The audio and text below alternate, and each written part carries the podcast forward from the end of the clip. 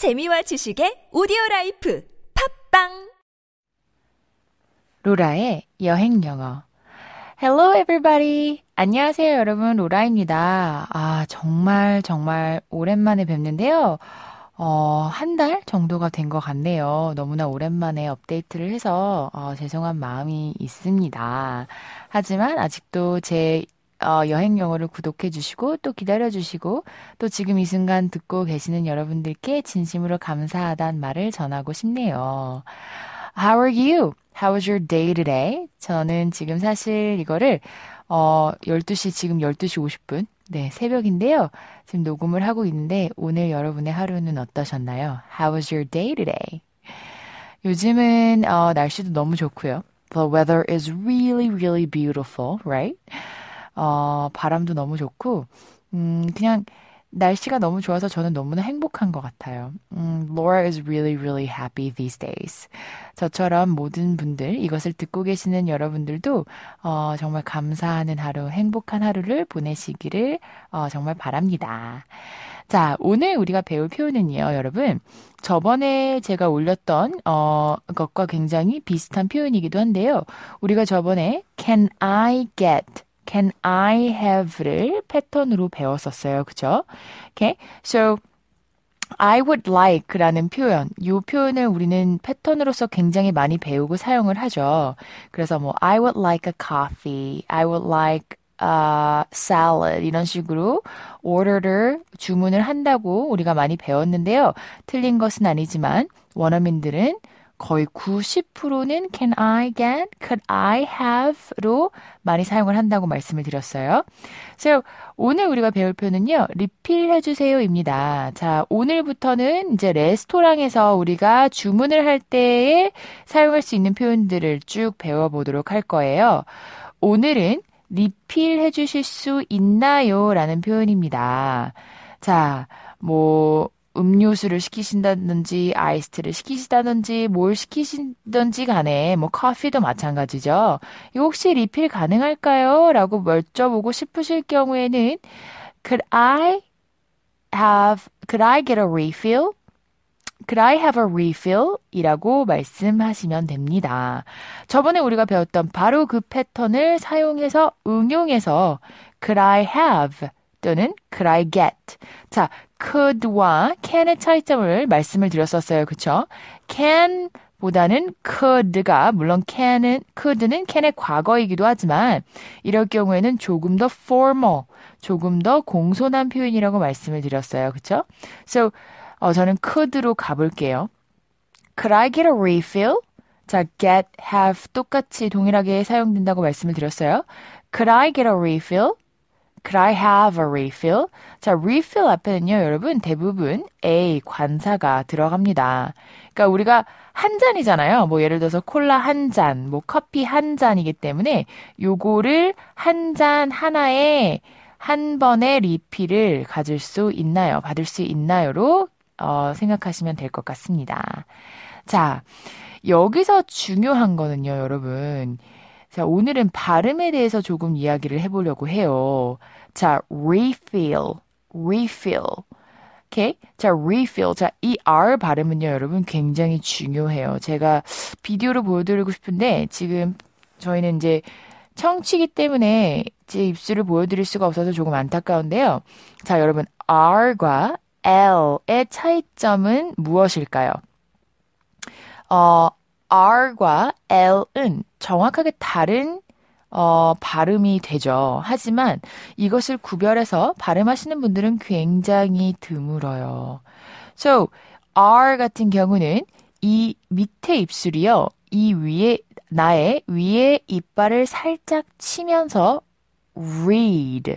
자, 읽다라는 동사 read로 한번 설명을 해보도록 하겠습니다. 자, R. E-A-D, read. 자, 요거는 read라는, read로 들죠. read. 하지만, 똑같은 스펠링인데 불구하고 앞에 R를 L로 바꿔볼게요. L. 그러면, lead. 자, 확실히 다르죠. 오케이? read와 lead는 정확하게 다릅니다. 따라서요, 여러분, I like to read a book 이렇게 말씀을 하시면 나는 책을 리드하는 거를 좋아합니다가 됩니다. 자, 발음은 굉장히 회화에 있어서 너무나 중요해요. 발음을 내가 분명히 알고 있는 단어인데도 불구하고 발음을 잘못했을 경우에는 상대방이 못 알아듣겠죠. 그럼 서로 못 알아들으면 사실 굉장히 자신감이 떨어져요. 나 이 단어를 내가 굉장히 열심히 공부했는데 저 사람이 왜 이 단어를 못 알아듣지?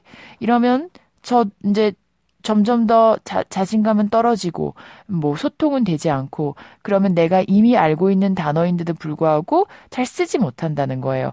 그렇기 때문에 올바른 발음을 연습하는 것 그리고 제대로 발음하는 것 원어민 발음을 아는 것도 굉장히 중요합니다. 자, 그렇다면은 지금 refit이지 repeat이 아니겠죠. 그렇죠? 그리고 이 뒤에 refill 예, 스펠링은 R-E-F-I-L-L인데요. 여러분, F와 P의 차이점 또한도 굉장히 중요합니다. 필이 아니라 이건 P 발음이죠. F는 정확하게 F 발음을 해주셔야 돼요. Refill. F 발음 정확하게 refill. 자, 리필이 아니죠. 리필이라고 하면 절대 알아듣지 못해요. 왜냐하면 리필이라 그러면 R이 아닌 L이 되죠. F가 아닌 P가 되죠. 이러니까 무슨 말을 하고 있는 거지? 라고 분명히 원어민들은 갸우뚱할 수 있어요. 너무 창피하잖아요. 그렇죠? 그래서 발음 제대로 refill이라고 발음을 해주셔야 합니다. 이해가 되셨나요? R과 L의 차이점 그리고 P와 F의 차이점을 정확하게 알고 있으셔야 돼요. 가끔요, 여러분. I am happy. 이렇게 발음하시는 분들 계세요. 나는 행복해요. 오늘 행복했어요. 이걸 말씀하고 싶으신데 왠지 굴리고 싶어. 왠지 원어민처럼 발음하고 싶어. 그래서 P를 F로 발음하셔서 happy 이렇게 말씀하시는 분들이 간혹 계십니다.